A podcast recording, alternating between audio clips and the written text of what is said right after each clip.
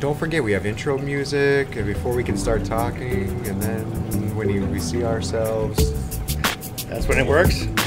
Uh, Oh no, they can hear everything that we're talking about Oh, right now. all right, well- but it's just been ongoing. It's like this running joke when we go live. It's like "You're- you're not supposed to talk during the intro music. At least technology, man. Figure out the aquarium light, man. The the YouTube live thing. Never get it. Thanks, guys. Hey, how's it going? All right, awesome, man. So, all right, today we're gonna answer a whole bunch of questions, man, from uh, the hashtag Asperger's TV. They're good ones today. We did some research on them Oh, today. yeah. Talked about it a bit. Yeah, I went in there, found some of the most popular ones, some that were just cool and interesting to talk about. And there's 12,000 members in that group. So there's like 100 plus posts every day, new questions. So, good news. I mean, totally new. I'm gonna change it up from my normal orange tea here Oh no. to Zen. Oh, that's good stuff. Yeah, I think that maybe today will be more interesting because of it. I'll get my Zen on. We'll find out whether or not maybe I get smarter throughout the whole thing and see what happens. Temperature's getting too warm. I can't drink tea anymore. It's too hot. Oh, you're off. It's too hot. All right, all right. We iced tea, dude. Iced tea. I agree. All right, before uh, we get into it, we're gonna give away some stuff. That's what we do here. So, uh, two uh, Two carts today. two carts. Yeah, I All didn't right. find any pre recent orders in the group that I was looking at, but uh, two carts. Well, uh, for those of you who don't know, put some stuff in your cart, become a preferred reefer, or buy, and we'll just give away your order uh, or your cart for free at the end. Down the footer of the website. Go ahead. Yeah. And uh, so you, Tumitia, so we have a, a oh from where though? And Costa Mesa, California. Costa Mesa Costa must have a lot of reef tanks, man. I've said this one many times. Really? now, Yeah. All right. Getting a uh, Osmolator Universal 3155 auto top off. Bravo. That is 200 bucks and a Salifert magnesium test kit. $219 Yeah. reward points going back to your account. Bravo. Oh, this is actually not even, it's going into your account so you can buy it, get So it you for can free. buy it, yeah. awesome, awesome. And uh, then we got another one here for Richard Birdie from uh, New York. And it's an Aqua Gadget Custom Caddy Midsize Innovative Marine for 89 bucks. And a Comline DOC Skimmer 90004. Bravo, Wow. So he's- $141. Probably got like an Innovative Marine 40, uh, Nuvo 40 or something, because those both fit in the back chambers of that. I like this game where we guess what they're doing it. Yeah, It'd be uh, great if absolutely. That is what it is. uh, and two hundred and thirty-one dollars and fifteen cents. Put it in his cart. Was probably contemplating whether or not, like, uh, am I going to bite on it? Well, now there's no reason not to. There you go. Well, you know, maybe even get a nicer one now. Oh, you Uh, probably could. upgrade. upgrade time. All right. Oh, we got two uh, two carts. That was it. All right. Awesome, man. Awesome. Yeah, that was it. Uh, well, I mean, that's 400 bucks that you just gave away, so that's pretty cool. And Bob's probably just stewing over there. I know. I don't know. I just don't talk to him about all the stuff we give away. Congrats, guys. Yeah, don't. All right, awesome, man. So uh, we're gonna answer some questions here. What was the first one? Uh, we had a few of them. To, uh, we had a few of them, and some of them, like we're talking 200, 100 plus, 200 plus comments from the community answering these questions. Probably the first one that was uh, the hev- the most heavily commented on was how often do you do water changes? And I think we have. Uh, let's pull up the the how often do you. Right How often do you do water overlay. changes? All right, there it is. Uh, no, Nope, one more. not that one. How often? There we Oh. go. Ah, so Ben, uh, Ben wanted to. Ben asked the group. I really like these questions where you just ask everybody one, either like, "Hey, show off your sump," or two, like, "Hey, everybody, what's your thoughts on water changes or how often?" So, Hmm. obviously, solicited almost 300 comments from Ben, and uh, so I wonder. Uh, wow, 300 comments. That's crazy, man. Yeah, I mean, well, his phone is blowing up with notifications. Uh, Oh, I'm sure. We're at the battery, I bet. Yeah, but getting a lot of good opinions and All stuff. right, so we had our own uh, opinions. I'll let you go first, man. Uh, you know, maybe cut back over. And what did you? So your water change schedule? man. Yeah, you know, how often? when I had a the forty ga- the forty breeder, uh, I broke it down by not really percentage, uh, although you could, but it was just like how many buckets I wanted to change that week. So the forty breeder uh, was like two buckets a week, two five gallon buckets a week, so ten. So yeah, like over ten percent, fifteen percent. Uh, but on average, I shoot for 10, 15%. So, like, anywhere from two to three buckets, depending on my gallon size. Like, my 93 cube, uh, three get three buckets a week, uh, just because it was easy to handle, and uh, it's as many buckets as I had. All right. Con- stark contrast to that. 15 years ago, I started, Yeah. or something like that. Maybe it's longer now. I don't know.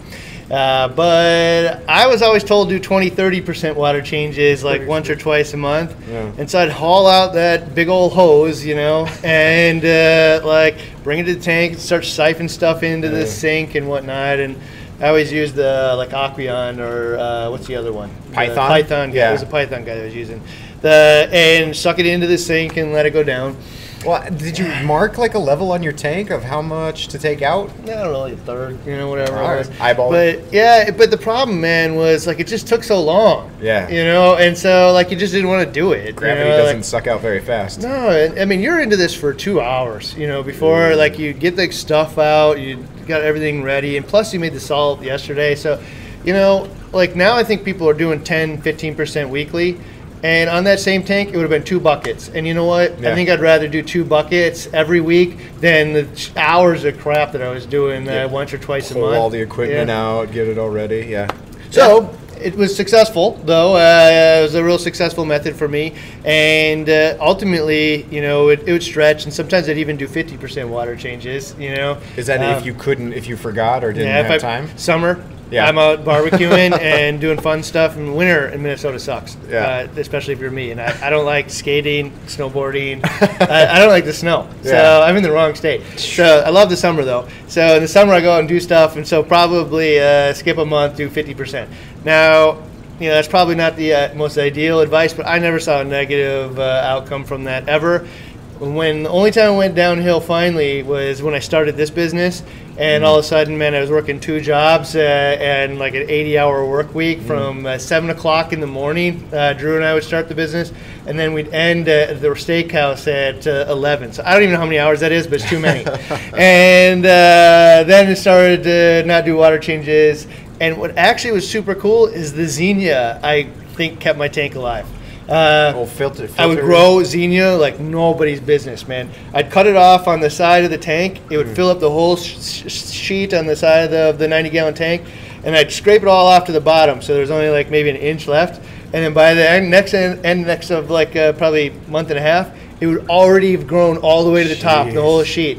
And then uh, uh, once the Xenia died from the uh, auto top off failure that some of you probably already know the story Oh, about, yeah. that's when the tank went south because Hmm. I no longer have that nutrient export of all that Xenia That makes and sense. the biomass. That makes sense. People are uh, there's some people out there that use Xenia, that use Xenia for like refugiums or Ah, like a, I- in the sump. You just stole it right out of my mouth. I, Oh, yeah? I want to do Xenia, Xenia refugium so bad right Okay, now. you want to compare the two? Ah. Well, you know what I was thinking about really cool Ah. because I, I I'm thinking about this tank that's going to go up in my house. Oh, Right? yeah, yeah, yeah. And I was thinking like clam refugium. I can't, Tyler, Right? Tyler's a b- Yeah. big proponent for that. Look down like Yeah. uh, clam. I was even thinking you could make one of those cool like zero edge tanks that Ah. looks like it's a display in your house somewhere, but it's actually your refugium. Nah, that's cool. You know, just just look down clamps. You know, so That's pretty cool. I don't know, but also Xenia refugium. Yeah, it'd be interesting to see how efficient they are at reduction. I wouldn't say it was super efficient for me.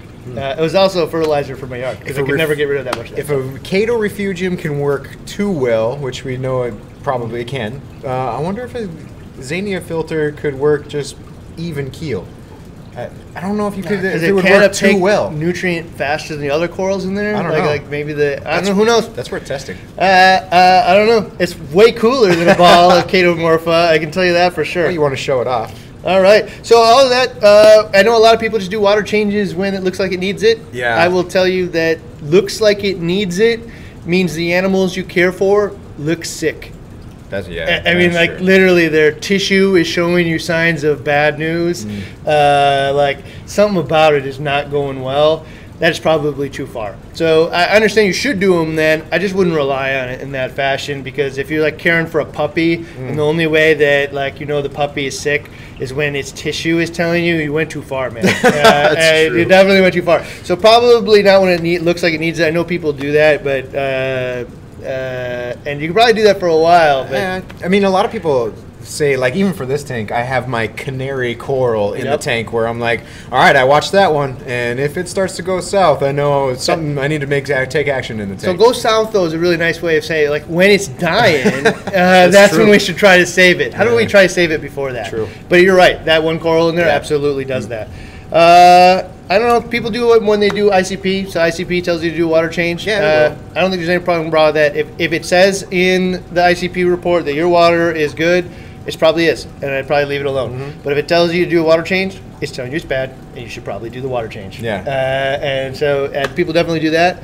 Uh, right now, though, what do you do with uh, auto or water changes? I, I don't. Well, I, I don't do water changes by hand. I do them with uh, an auto water change system, so I don't have to carry buckets. And the most I have to do effort wise is make up a. And now that we know how long, like, some of the parameters of saltwater like can keep, uh, I can make up a large storage bin. Like if I was in my basement and I had this knowledge and I had a an auto water change dosing system or a dose or something, uh, I'd probably still have my tank up in my house because I know I can go make 60 gallons of water, turn it on auto water change, whether it's continuous or like push button. Continuous would probably be my way to go. And then not the only time I have to touch it is when I need to go make no, more water. So all you guys have heard that auto water change pitch a thousand times. Won't bore Oh, you with it again. good. But it, it really is the ultimate stabilizer for me, and uh, also ultimate like it will allow me to have a tank. Uh, the tank goes in my house. I'm gonna go as far as to say there's no chance I'd put a big tank in there Hmm. unless I could auto water change it. At least if, if at minimum, if it wasn't with like a dose or something, there would be like valves going to a drain where I could just empty it and Yeah. fill it Yeah. I am not hauling around buckets uh, anymore. No. Uh, eventually, you kind of graduate past it, and you realize the risk of it. And the risk is not that the bucket's going to fail; it's you're going to fail the bucket. Like eventually, you're going to get tired of carrying buckets around, Uh-huh. and you'll stop doing them, which puts the tank and the animals that rely on you at risk. So. It's not the bucket or the work. It's just a risk that after five years, I'm going to get tired of doing the buckets. Yeah. You know. So.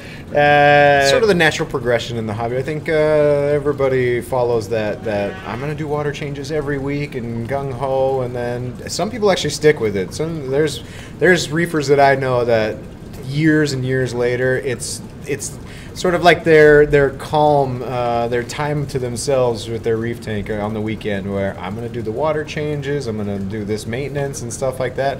Really calming stuff for them. For me, I'm just busy, uh, so. I agree.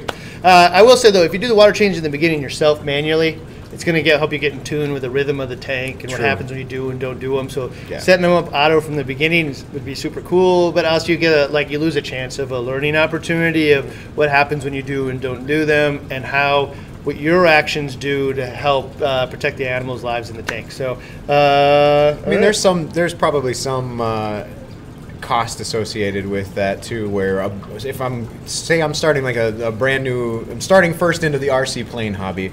I'm personally not going to go out and buy the several thousand dollar plane right off the bat. I'm going to go to the Hobby Lobby and probably pick one up for like 50 bucks and get my feet wet. cheapest remote possible. Yeah, yeah, yeah. and then work my way up if I get addicted to it. Well, you know what it is? Is success breeds success. So like, if I crash my plane day one, Yeah. I may never get another plane. But I only Uh, spent 50 bucks on it. If I do loop de loops with it the first day and somehow land it, Yeah. I will probably crash it tomorrow, but I'll buy a new one because that was such a cool experience the first time. Uh, so yeah, a- absolutely. Like we invest. Uh, success allows us to like do new cool fun things Yeah, and, and invest and make lives easier. All right, so let's move on to the next question. Redfield ratio. I mean, like I just can see everybody like, what? They're going to talk about Redfield ratio, but yet, you know what? We're going to do it. Uh, and so, where is it? Okay, Ah, he's got it pulled over here. Uh, so Ben was uh, asking the question. He just he's heard about Redfield ratio, and I think we've all kind of like bounced it or heard it on the forums or around in the hobby. He just wants to know, make sense. He's trying to make sense of the Redfield ratio, uh, what it is, and what's the so-called perfect numbers to aim for if you're following this Redfield ratio. All right, so here's the deal.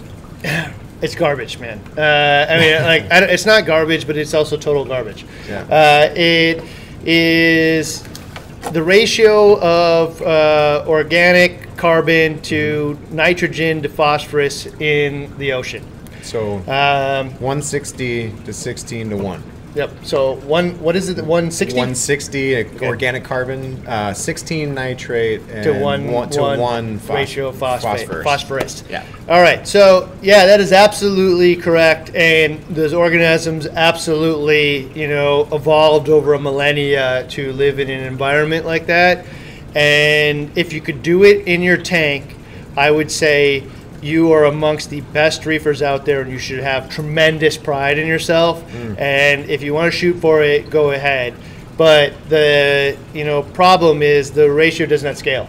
So like you may think it scales, you may not. There is no what I would call real evidence to say that it scales, meaning that there's almost no nitrogen and phosphorus in the ocean, and uh, so like you know the point zero zero one phosphorus scale to nitrate is like not something that you can really maintain in your tank very well. It's just impossible to ride the edge of zero. Right. And so the scale of 16 to 1 would mean like if I had, you know, 16 nitrogen, uh, would I have one part per million phosphorus in the tank and then expect the same results in my tank as in the ocean? No. No. And the total flyer is nobody knows which, how much organics is a part of the equation. So like it's just totally made up. Yeah. Well, it's it's starting to get really mad scientisty if you're trying to play that that game. And I mean, when you look at other people's tanks uh, over the decades that the hobby's been going, and nobody's really attacked red Redfield ratio up until I mean, maybe ever. I don't know if anybody's actively trying to. I'd say a lot of people like bring it up as a potential evolution of the conversation, and it is that. Right. Uh, but it's kind of like misused uh, and really anecdotally, and so all the scientists of the reefing hobby just berate the poor person that brings it up, which is equally unhelpful, uh, by the way. Uh, is hey man, let's challenge each other in a friendly manner to help evolve the conversation and see what you know really does apply here. There's a couple of things that just for me like throw a big kink in it. A, you don't know how much organic carbon's in the tank, and now with uh, the uh, Triton DOC testing, it's possible we could figure out what the organic carbon content is. But how do you Uh, adjust it? yeah, how do you adjust it? We can adjust it probably water changes. I think they actually have some stuff you can dose it to. Yeah. And that's one of the things about carbon dosing that everybody, you know, has been doing, or not everybody, but a lot of people have been doing o- over the years. And, uh, you know, you know you didn't do enough when uh, you still have a lot of nitrate, and- nitrogen or nitrate and phosphate in the tank. If you did too much, how would you know? I don't know. Uh, you're zero. Ah. and it's- we know zero's not good. Yeah, you could be overdosing, and the problem is that almost every probably, probably is overdosing because you probably set the thing up, the dose, to get the levels down. Yeah. And whatever the low dose is to get it down is totally different than it is to maintain it at that level, right? Which is probably a fraction of it. So I could be dumping in. I mean, I could have eight million to sixteen to one, uh, carbon to phosphorus to nitrogen, and who knows what that would do? you know, like we really don't know, and like so, it's.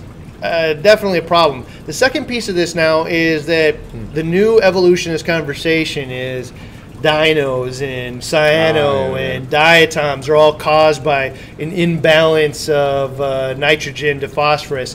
Some of the conversation is because it's not in balance to the Redfield ratio. Mm-hmm. Some of it, the conversation is just because it's too low or too high or whatever. But now it's shifted away from. It was definitely because it was too high, too high, too high, too high, and now it's too low, too low, too low. And now it's an imbalance. you know, like uh, it's really easy to jump on that thing, but it certainly isn't solving everybody's problem to go do- dose some nitrate and watch all the problems go away. So it's probably not as simple as that. It could be the ratio of carbon in there as well. So I think it'll be interesting to see what comes out of the DOC testing from Triton. Like, Yeah.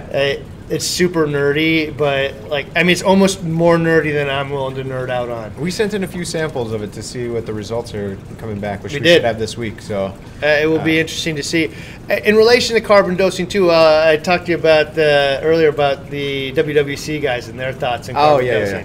Yeah. I thought that was pretty funny. yeah, they have a pretty good uh, they have a pretty good thought process to it. To where what was it the the entire crew of WWC, with however many employees, are diehard nerdy reefers. They love reefing. They love every aspect of reefing. They're just into the hobby, into the forums, into the groups, talking geek and geeking out on this and that.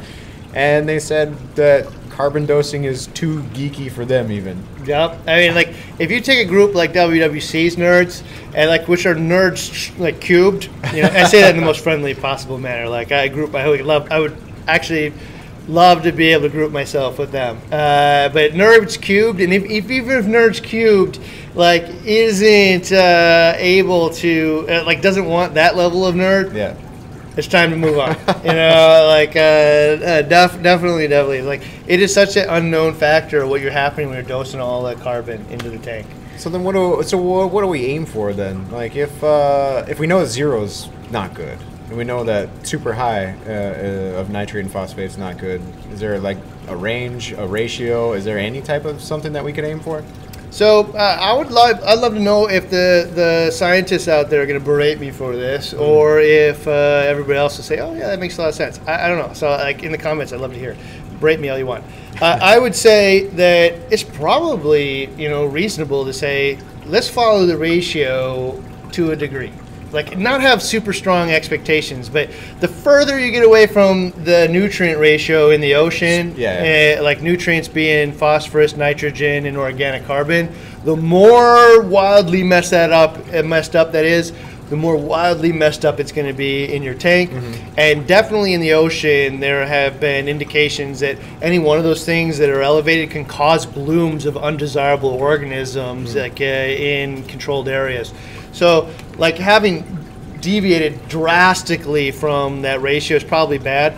So, hey, if you've got a tank and you want to uh, try to find uh, that ratio, go ahead. And for what's worth, it isn't uh, uh, 16 to 1. It is. Yeah, that's nitrogen to phosphorus, but we're talking we, in terms of nitrates to phosphates, which we all pretty much test for and understand. That's It's the 10 and a half to 1. 10 and a half to 1.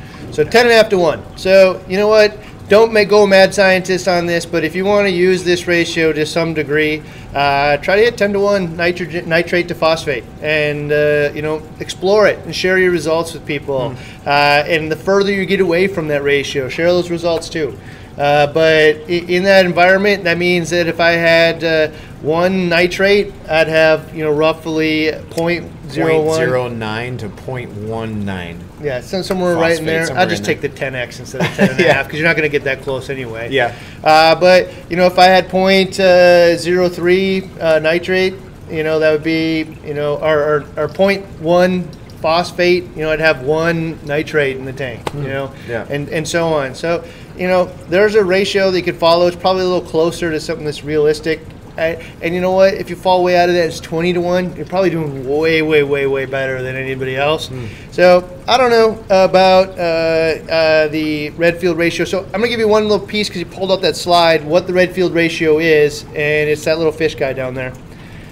So the Redfield ratio is roughly speaking is just the organic content or the nutrient content of the ocean, and it's because plankton uh, is 16 to one. It's because the shrimp that eat the plankton are 16 to one. It's because the fish that eat the uh, shrimp are 16 to one, and then the sharks that eat the fish are roughly 16 to one. And then when the whale dies, it breaks down into 16 to one, and that is all not actually 100% true. Some of them will vary from 16 to one. You can go back.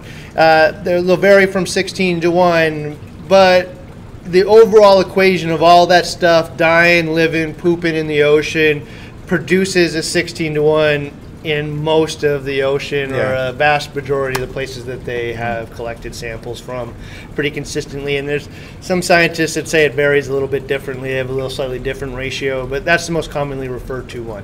Well, I mean, uh, so the further for people looking for like listening to it and like looking for a number, like what should I target my nitrates? What should I target my phosphates for? Uh, I think you you give some pretty good examples in like the BRS WWC for where WWC shoot aims for, and there's also but in those what we aim for, what WWC aims for, and in those there's uh, it's it's not like if I'm aiming for 10 parts per million or 10 between six six to 10 parts per million nitrate, uh, it's in between some some number and some number. It's not. I am dying trying to stay and maintain at 10 parts per million nitrate or six parts per million nitrate. Uh, that's where people start getting into dosing this and then backing up the dosing and increasing the dosing and how does that relate to your food input and, and uh, nutrition input and then how does that relate to controlling your export like do I di- start dialing in my my Chaeto and my refugium to export less because now this is off I mean that starts to turn into a Mad scientists so- will produce negative results. And headaches. End of story. For you and the tank. For sure. All right, we nerded out enough. It's time to move on to the next conversation, man. Uh, See if there's any- carbon dosing, in Redfield. Oh, is there questions There's- in here? there's a couple questions All right, let's in answer a couple. Uh, the new ICP test for organics, how close will that get you to the ratio? You know, I don't know. We are going to get the results on this thing uh, pretty soon. I don't have any idea what's going to come out of the DOC. If you look at their website or the product, Yeah. like I have no idea what it's going to do. Yeah, what the chart I think we're like says. two days away from maybe some results. We got the Germany received it email, Yeah. so uh, should be a matter of days. Yeah. Uh, it says that it tells you all the different types of nitrogen. I don't know if that means like nitrate and nitrite and ammonia. Nit- Maybe it's telling you that even the organics in the form of uh, amino acid or broken down food or whatnot. I don't. I don't really know. Yeah. So it'll be super interesting to see what it reports out. Yeah, I'll post. Uh, I'll probably end up posting like the screenshots of some of the the reports and just see what it is. I gotta, be, I gotta be honest, man. I'd be surprised if that many people know who hasn't done it already. If you've done it already, you probably know. Oh, yeah. Like if you haven't done it already, the product description, the website. Man, I've talked to these guys in person at two different shows about it, Yeah. and I still like. Uh, went like over my head, like, well, what are you actually displaying? Well, all the forms of nitrogen. Okay, Yeah. well, nitrate, uh, like it just the conversation just gets mucky Mm-hmm. every time. So, you know, I'm going to be really curious to be able to dissect what we get in the report and how I'd apply it to a reef tank, uh, and Yeah. then maybe suggest how we display that on the website a little bit better, so average average person can understand what the hell it is they're Right, buying. right, sure. All right, all right. What? Other, give me another question here. uh, let's see. There is. How long can salt water be stored if there's a power head circulating? Oh, Oh. well, that's interesting. Totally different than what we're talking about today. No, that was uh, in reference to I think the water change that one popped Oh, up maybe. in our last right. topic. So uh, the answer is uh, you're gonna well uh, not just water circulation, but we heated. So my, my prediction is so we just did the the sto- how long can water store be stored uh, without circulation, without heating, just pretty much just mix it up and then become and then stagnant. And I mean there was some varying de- lengths and degrees. Well, there's some varying degrees of how the alkalinity and calcium changes over storage. For the most part, a lot of what we tested was like it may or not it may vary so little that you just store it indefinitely. You store it for quite a while until you're ready to use it uh, without circulation and heating. So I'm actually going to start to set up the uh, the next version of this like today, so we can get it off the ground like tomorrow, uh, where we circulate and heat. Um, I imagine the in, uh, the introduction of heat is going to be a major var- variable in how long it, how long it's uh, going to maintain the parameters. I, I, was dead wrong in the last one. So I uh, honestly thought when you stored the even not mixed and uh, not heated, I fully expected all of them to lose like a at least a DKH over you know the three weeks. Yeah. you know, and it didn't happen. No. right? In this case, I also expect terrible results from from heating it and Yeah. mixing it. You know, mixing is going to promote all kinds of uh, uh, chemical reactions Mm-hmm. and promote them to happen faster. Heating it is definitely going to reduce the solubility of the calcium and alkalinity Mm-hmm. and cause it to precipitate out faster, uh, or at least uh, all the chemistry I've ever learned is going to say, says that. That's Uh, what we think. yeah, so I expect terrible results. But I guess we're going to find out. Uh, we didn't have one planned on just mixing, though. Maybe we'll have to circle back around to just Hmm. that one. Uh, and I guess I don't see a good reason not to do that one after this. Yeah, for sure. Because I mean, there's some people that just that have no either have no need to heat their water because they live in that type of uh, climate, or you know they're probably they might be doing it like we do for some of these uh, auto water changes, is where you're doing such a low percentage every day of continuous water change, the temperature of your storage water doesn't matter. Yeah, I think the only real argument I'd say for mixing it, uh, you know, perpetually, Hmm. would be maybe to keep gas exchange going and you know keep oxygen levels up or something. But if you're going to do a 10% water change, uh, I don't think it's going to really matter. Hmm. And, and if I did a 50% water change and it was severely oxygen depleted somehow, maybe that some bacteria built up in there and uh, depleted the oxygen. Uh, that that would probably matter then, but only then. So you also mentioned you also mentioned when we were talking about the results of it that uh, maybe in a stagnant tank, uh, depending on how much volume there is, maybe there are pockets of uh, disproportionate homogenized mixtures of the solution where this pocket here might have a higher alk and this pocket here might have lower calcium. will definitely stabilize over time. But that was one of the things when we were testing the alkalinity and calcium. We saw them kind of go up and down more than you thought, and like partially could just be the inconsistencies of the test kit. Yeah. But it also could be just as things are dissolving, you know, like the top may be just a little bit different than the bottom or whatnot, and it will eventually probably mix up. But we were pulling samples from the center, Right in the you center, know, yep. But uh, yeah, it's definitely possible. So maybe we'll do that one, man. Uh, and a- after we do the the heated and mixed version. All right. Uh, wait, let's see. What else do we got here? Um, using GFO, could this mess up the ratio and therefore cause? We're back to All the ratio. There it is, ratio. Uh, can you pick that one out so we can see the end of it? Second one from the bottom. So, tuned in a bit late. Does this mean using GFO alone would mess up the ratio and cause an imbalance in my tank? So that is definitely part of the conversation that's going on. Yeah. Uh, and so, you know, GFO doesn't have to be used uh, 24/7, right? Uh, and it, it definitely could reduce the available nitrogen or phosphorus uh, and phosphate to an undesirable level. Hmm. But it's it's also one of those is like how much. So say you had elevated uh, levels of phosphates in your tanks. How much GFO and for how long and uh, and how much do you use and what type do you use and which way to only bring it down by this much rather than all the way to zero? Pretty 'Cause it- you can't do that really. It's not that measurable. I, I don't think I think that's why the guys over at Worldwide use the lanthanum chloride or I don't know phosphate E Because it's measurable? it is from Brightwell. Yeah. because I can actually go do the math on it. Mm. It just precipitates the stuff out. So I can dose uh, you know X amount of milliliters in this volume size uh, tank, and it will reduce uh, you know this much. phosphate by this much. Yeah. So GFO is a little bit more of a hammer. The one part, like as we like, you know, this conversation bounces back and forth. Like I want less G or less uh, phosphate in my tank, and then I want more phosphate, and blah. blah, you, know, you just go back and forth. So think stages of the tank, right? So in the beginning, lower phosphate means lower algae. Lower algae means more success, Yeah. right? Like the biggest reason that you're going to tear that tank down inside of a year is because it's full of algae, and somebody else in your household says, "Get that ugly thing out of my house." Right? You may even say it to yourself. So in the beginning, ultra low phosphate and preventing like algae outbreaks and whatnot is probably you know the key to success. Later on, the thing is full of tons and tons of coral the you know success of those corals may be maintaining some level of phosphorus in the tank. And so one of the things you can do is make sure that you're adding a source of phosphorus in the tank in the form of prey. So prey could be amino acids, it could be food, it could be additional fish for uh, fish poop and whatnot. In fact, we added a, a few tangs this tank. Uh, one of them's pretty big, and we call him the pooper for a reason. uh, like I just wanted additional poopers in the tank. I want more nutrients Yeah. in, in the tank in that form because we have a hard time maintaining it. There's so much coral uptake uh, of nitrogen, phosphorus. No matter how much food we put in, it just dissipates. So, Yeah. uh, yeah. So GFO could. I'll say GFO is probably the most widely used nitro or phosphorus uh, or phosphate reducing media. Mm-hmm. Super super effective. So effective that I think a lot of tanks could probably have a misleading idea of how they're running their tank because there's no algae and everything looks pretty awesome. Yeah. Uh, and then one day, man, like they let the GFO go too long and they find out their nitrates are actually 300.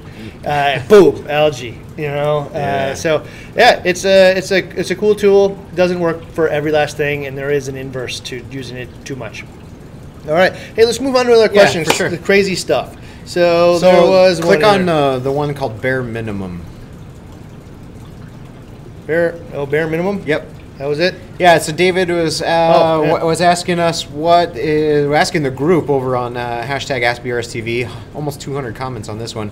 What's the bare minimum equipment he would need to start a, uh, start up a saltwater tank? So uh, automatically to me that that sounds like you know this is your first foray into saltwater, and uh, it's kind of back to our radio controlled, uh, you know, our radio con- remote controlled plane uh, conversation where uh, which like uh, if I'm going to get into that hobby, which one do I get? How much do I need to spend, and what what's the bare minimum I can get away with and enjoy flying the plane, uh, but not like spend thousands of dollars right off the bat, and then that's that's where I like maybe that's where I feel this question comes from, and uh, uh, for a lot of us, I'd probably say that the starter tank for a lot and lot of reefers who are just getting out is that 40 breeder. Mm, yeah, for sure. Yeah, so So definitely, though, I mean, this is kind of a budgetary thing, and it isn't budgetary in the essence of like how much money you make in this universe. Oh, no. It's how much you're willing to spend on it. Yeah. Right? And it's To just going to vary like totally different from one person to another. But this is one of the things I learned about reefers. Is you could never convince somebody to like decide they want a, a aquarium or saltwater aquarium. Like you have to be the type of nerd that says, you know what, the harder it is, the more I want to do it. Yeah. You know, like the bigger Yeah. the challenge is, the more excited I am to do this thing. And so because of that, you're probably willing to invest in it more than the average person would Mm-hmm. be. Like if I told you I'm going to spend two thousand dollars in a tank, you'd be like, "What? Are you insane?" Yeah. Uh, whatever. and I'm like, dude, you spent two thousand dollars in the tires in your car. Yeah, but they look nice. Like, well, your priorities are totally different than mine. Yeah. man. Like, Yeah, yeah. I had somebody actually over the weekend say to me uh, that they thought that the Ecotech Radions were overpriced, and like because of that, they would never recommend them, and it's like a shilly or something, Hmm. right? And like, yeah, I mean, I understand where you're coming from, but like in the same frame of mind. I think that like a Lexus is an overpriced version of a Toyota, and I'd never rec- recommend that to anybody because you're paying like twice as much, dude, for some plush. Yeah. you know, like most of the cars, the exact same thing. It's like, what color, you know, fabric did you staple to it? Yeah. You know, like, uh, and it's it's more than that. But like, how you j- justify these things is totally different to everybody. So for some people, a brand new tank could be, you know, 500 bucks. It's probably about as, cheap as you're reasonably going to do a normal sized tank. And Yeah, I mean, with all everything that you need to actually have something living in a glass box, Yep. like I'm, in, I'm into it for about 500 bucks. Me, I'm nerdy enough. Uh, when I started this, uh, you know, I was just a waiter, and so like I wasn't like rich by any imag- Oh, yeah. imagination, but I went there with two grand. Yeah. Like, I, like, I just kind of assumed that this is what this is going to cost. I wanted a 90 gallon tank, and like uh, I was probably even light a little bit on that one. You know, the way I was going to go about it. But you know, that's the budget that I had for it. But I think most people are probably going to start closer to that 500 bucks. You know, Mm-hmm. inside of that, let's think about a 500 dollar tank. What does it look like? Uh, you got to think of like what does it take to keep this stuff alive, and one is, I mean, equipment wise, of course you're gonna need salt, of course you're gonna need water, and, Bucket you of salt, you know, 60 bucks. Yeah, you know, water, or whatever that takes. Probably uh, at that point when I first started, I went and got RO water, RO only water from like the grocery store and the thing, because I didn't know where to get water or how to make my own. I bought a Kent Marine RO system day one. Yeah, Like, how you need one. down the path of good water. Uh, but yeah, so I mean, what do you need to keep this stuff alive? Well, they like flow. I mean, they need to for metabolic function and things like that. They need to have movement in the water, like ocean currents. Uh, some. Some would, de- some would debate. You said heaters, and I don't know. Some would debate heaters. It depends on where you live, I guess, or how temperature controlled your ambient room is. But I'd use a heater. It's too cheap, man. Like, uh, I mean, you could argue that if, if your room is perfect, blah blah blah. No, but um, like, there's just too many reasons why the temperature in my room goes up or down, or specifically down. Yeah. Uh, somebody turns it up, whatever. Air conditioning. It's cold outside, whatever. So I and. I just don't think an unstable tank like that's not controlled at all, a bad move. And especially it's like you know thirty five bucks. Yeah, for sure. So, uh, so flow. So you need some sort of flow, power heads, what have you. I'd probably go Koralias in this case because it's the, I think they're the cheapest probably option out there. They push Provide- a lot of water. Yeah. Yeah. So I don't I don't think there's anything cheaper out there. It doesn't need to be DC and whatever, Mm-hmm. and they're just really easy to use. Put some flow in it. Yeah. Yep. Uh, we're also talking about like probably one of the main components, just light. Mm-hmm. Like for uh, corals, I mean, if you're doing a fish only, uh, you're still going to light this stuff. You're going to light these, these tanks either way. You want to see your fish, you want to see your corals, and uh, you need light. Corals Yep. need light to grow. So we were talking about what's the cheapest way, and Cheap- so I, I would say that LEDs are like the hot thing, right? Like by hot thing, like the only thing. You know, like especially as you're a new person, who wants to go buy a you know aging technology? Like, when's the last time you go to Home Depot and buy fluorescent lights for your house? You know, it's all LED stuff, Yeah, right? true. Even the LED tubes now, or LED or uh, fluorescent tubes can have LED options, right?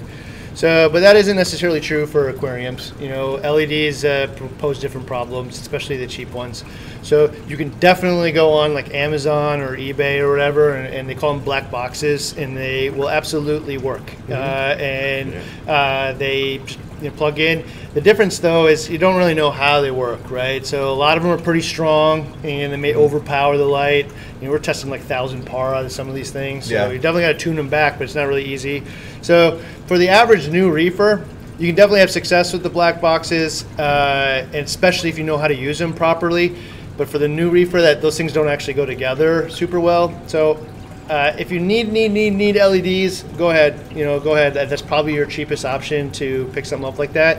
Uh, however, what we were talking about today was, I think, even a better option. Yeah, uh, I mean, one thing. Well, like you said with LEDs, there's so many. For me, there's so many variables in there that you could get it wrong. Like you could Even you could somebody mess up done this for years Oh, get it- easy. gets it wrong all the time. We're talking intensity, maybe color spectrum to some degree, but it, intensity is probably the number one reason why LEDs tend. To isn't horsepower. More is not better. Yeah. In fact, less is way better in almost every case. But one thing I've always, uh, I've, I, since I started the hobby, one thing I've always like, it's been easy and it's plug and play. And I plug this thing into the timer into a wall, and I'd say I want it to run 12 hours, and that's all the thought I need to put into this thing. T5s. Yeah. Like, I get the I, I get all of the best worlds. I get a nice diffuse light that uh, LEDs you'd either have to s- space strategically in your tank to get even diffusion across the thing. Add diffusers in some cases. Uh, also, you know, like this uh, all-encompassing type of. I mean. For the price, you can cover a 36-inch tank where you might need two LEDs at a higher cost to cover that same size tank.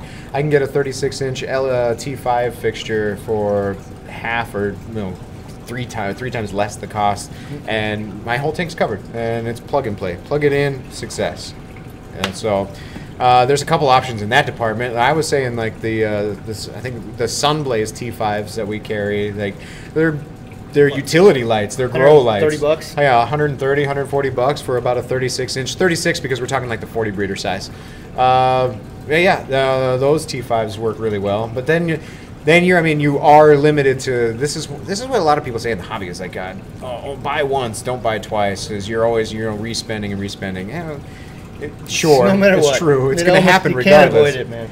But there, I mean, there is an option that the there is an option that you have the path to upgrade, uh, which is start with T5s with one of those like aquatic life fixtures or one of those. Uh, I mean, Giesemann just came out with their, their stellar version too.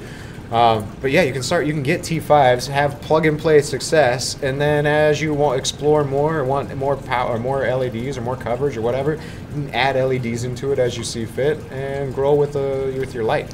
I'm going to tell you right now, after our discussion, that is now officially my go-to answer to uh, lighting an inexpensive tank is that aquatic life T5 because you can keep most most corals and stuff under that, like uh, all of the LPS and you know Softies popties, and- yeah. softies and polyps and stuff. Eh, All is not the right word. Most uh, and like have success with your brand new tank With just the T5s. just the T5s. You're into it for like 230 bucks.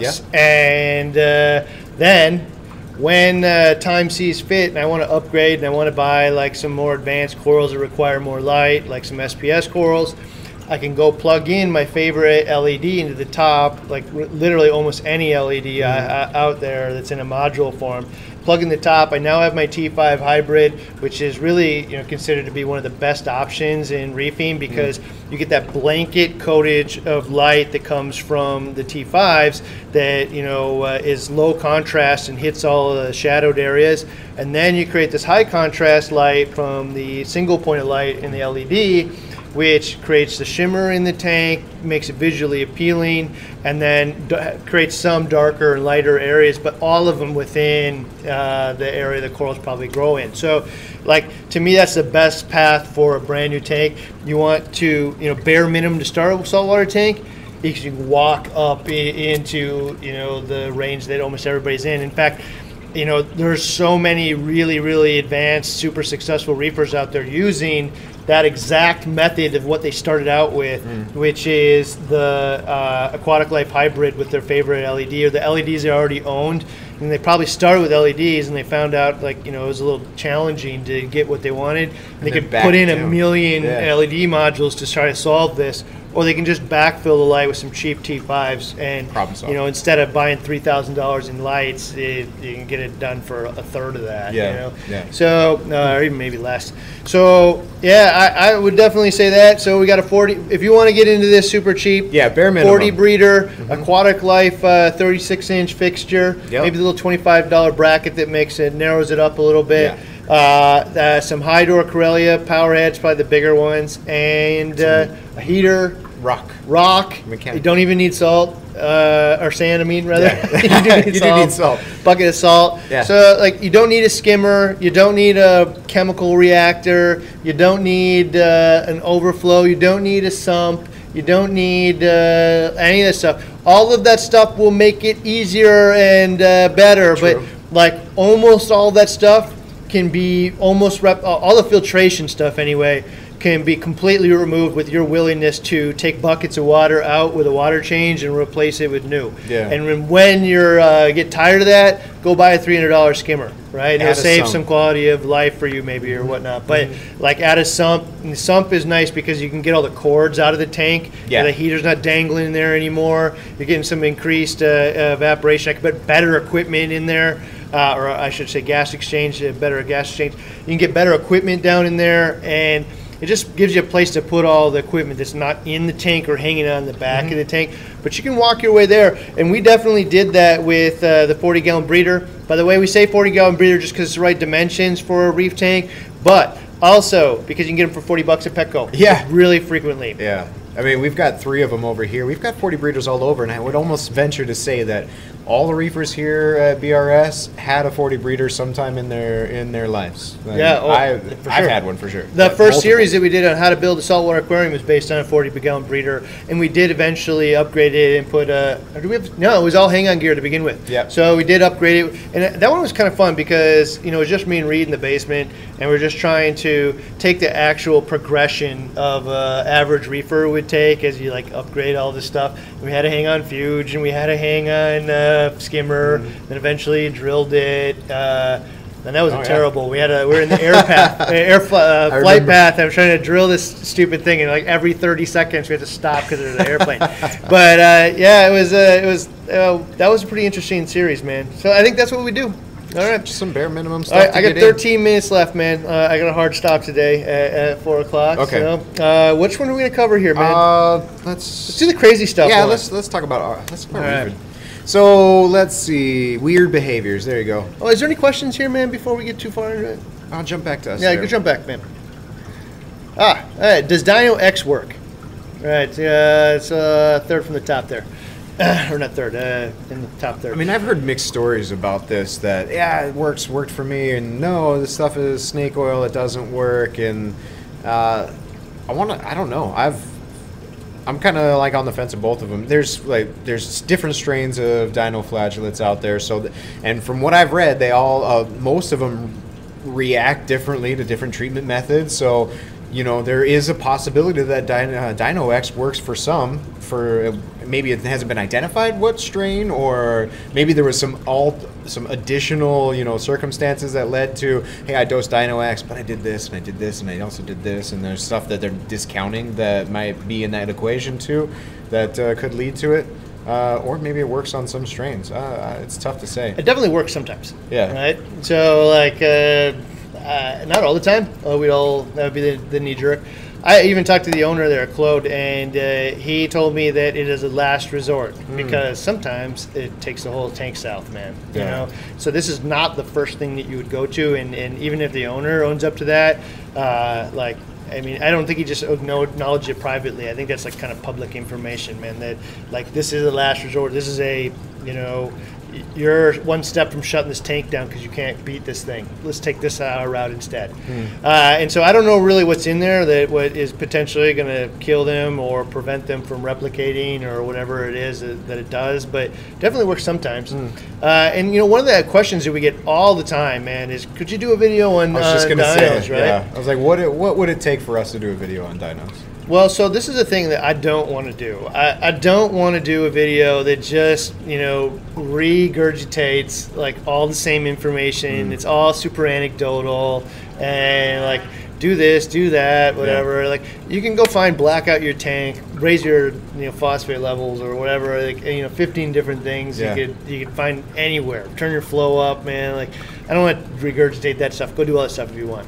Uh, but I want to find real answers. So.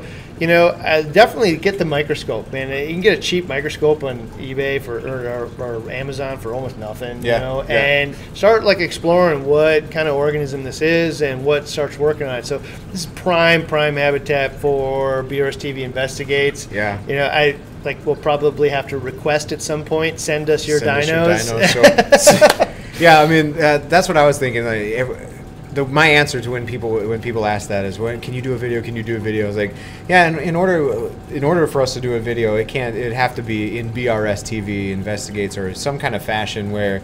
Uh, we're not just, like you said, regurgitating everything. We're actually diving into solutions that work in ways that nobody really is doing. So, when that fits into the schedule of what we're currently doing, maybe. I, that's the way I want to do it. Yeah. So like I don't want to just give you a list of everything. Uh, you could go find that anywhere. Top ten dino tricks. Uh, maybe we'll maybe we'll do that. I don't know. uh, that sounded good, didn't it? Yeah, it it actually did. uh, but yeah, I, I don't know, man. Like, I want to really find out. So I think it's a problem that is solvable one way or another. Uh, like, I know it's solvable. One of the things I'll say is some of that stuff is solvable. Is just leave the damn tank alone. Like, let these things play themselves out. Now, if it's killing all your corals that are in there already, like, so be it, man. Like, you got to do something about it. Yeah. But if the tank is just filled with live rock and it's in the ugly stage, just let it ride it out, it man. it like, out. it might take a month or two or whatever, but stop even blowing it off, man. Just let these organisms but fight out the battle that's happening in your tank and leave it alone, Hmm. it'll probably go away on its own. You may be just messing it up, spreading it around the tank as you constantly try to blow it off. Well, know? I mean, if there's nothing in the tank, uh, then there's really, and this is happening. There's uh, what's preventing me from just shutting off my lights and doing the blackout anyway. Like, Yeah. If I'm not trying, if I'm not trying to keep something alive with my lights on, then just shut them off. yeah, Uh, dude, shut, absolutely. Maybe that'll help. Yeah. Yeah. Uh, all right, man. All right, let's answer a couple more questions. You know what?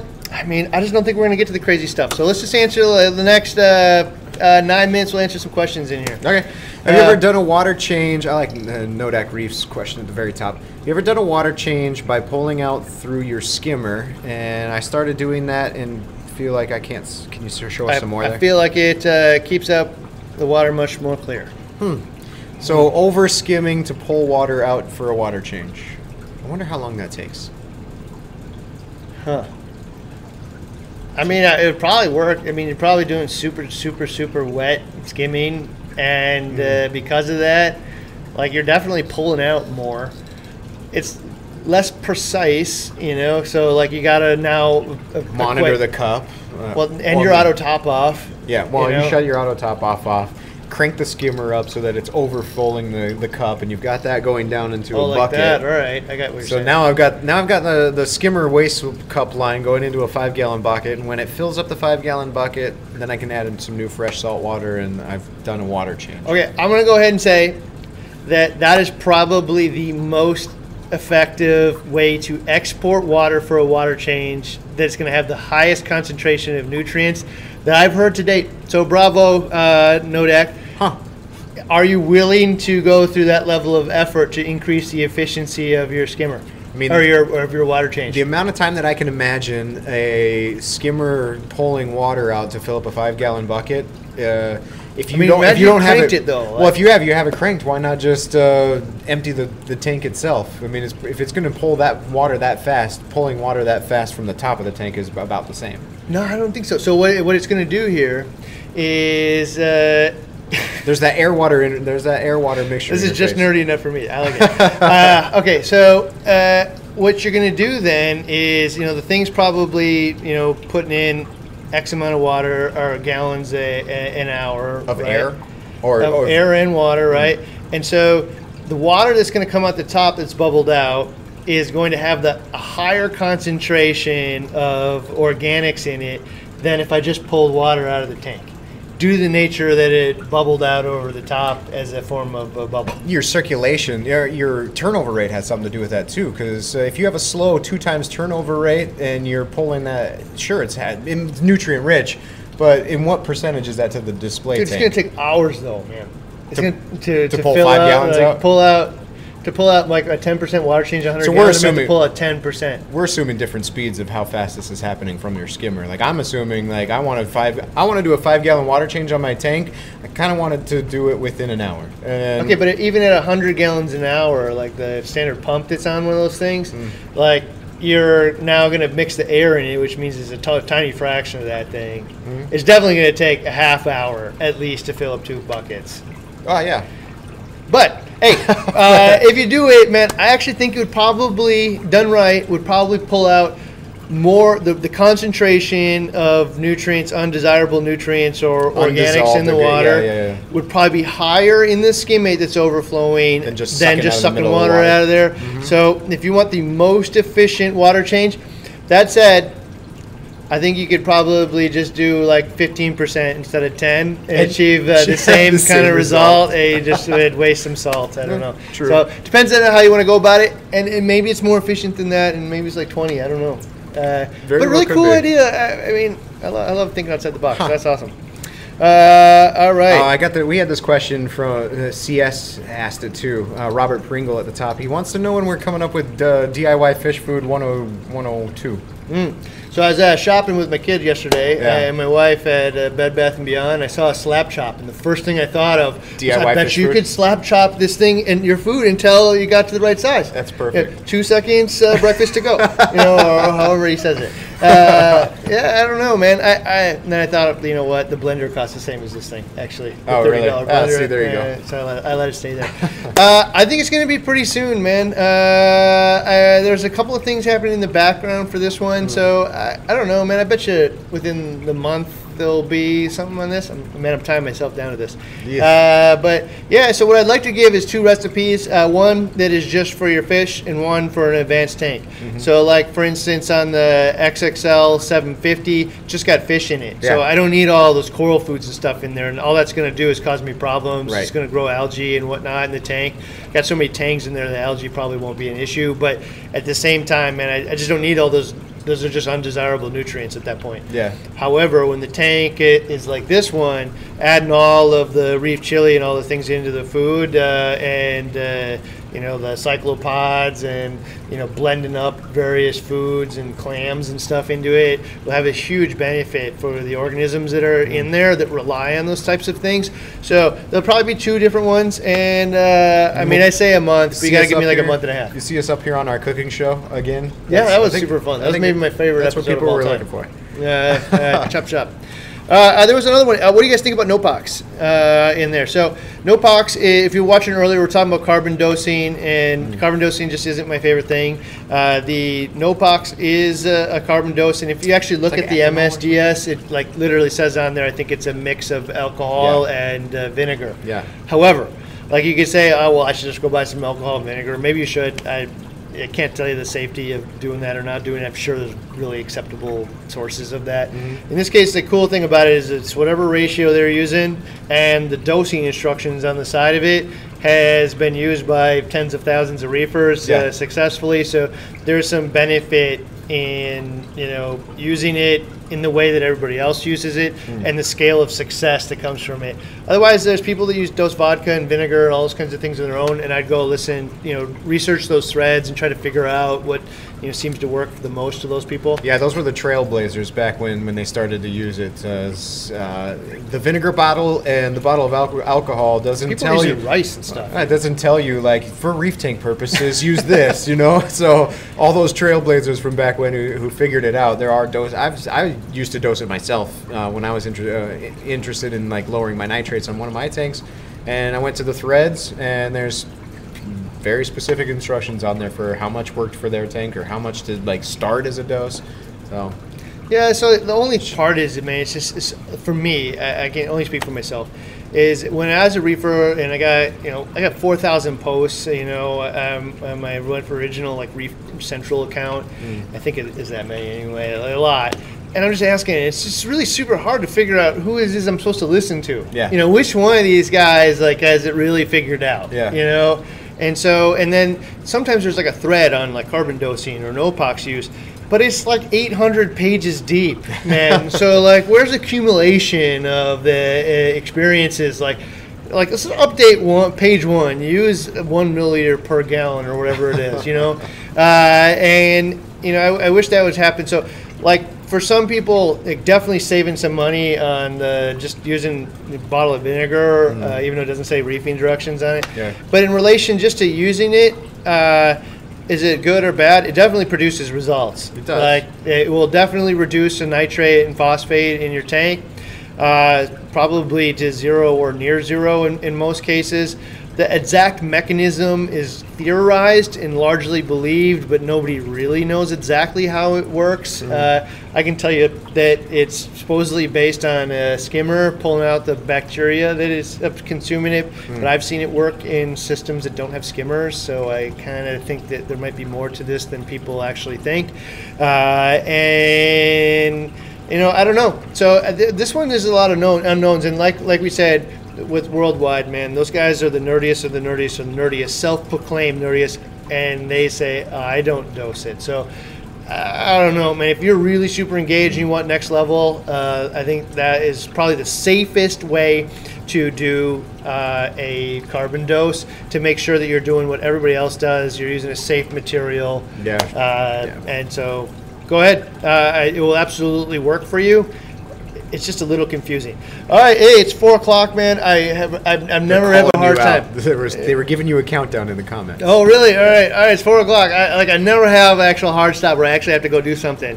Uh, in this case, I do. So uh, I appreciate guys all, all asking, and uh, you know, Yeah, looking forward to this week. Uh, we're going to be talking salt, I think, all week, Wednesday Yeah. and Friday. I know. Be nice to us, please. I, I beg you. I beg you. Like all we're doing is add information into the universe, and uh, I know everybody like loves our, our our our salts near and dear to our heart. Yeah, yeah. Uh, but let's like all of them have something to do really awesome, and all of them have something they don't do super spectacular. Let's get that information out of the universe so that like we can all make intelligent decisions Yeah. on what we do, because it is not just the best. It doesn't exist. Some do great things in some areas, and some do great things in other areas. And just pick one, one wherever works for you. yeah, for sure. Cool. All right. We'll see you. All right, Sice. See you later.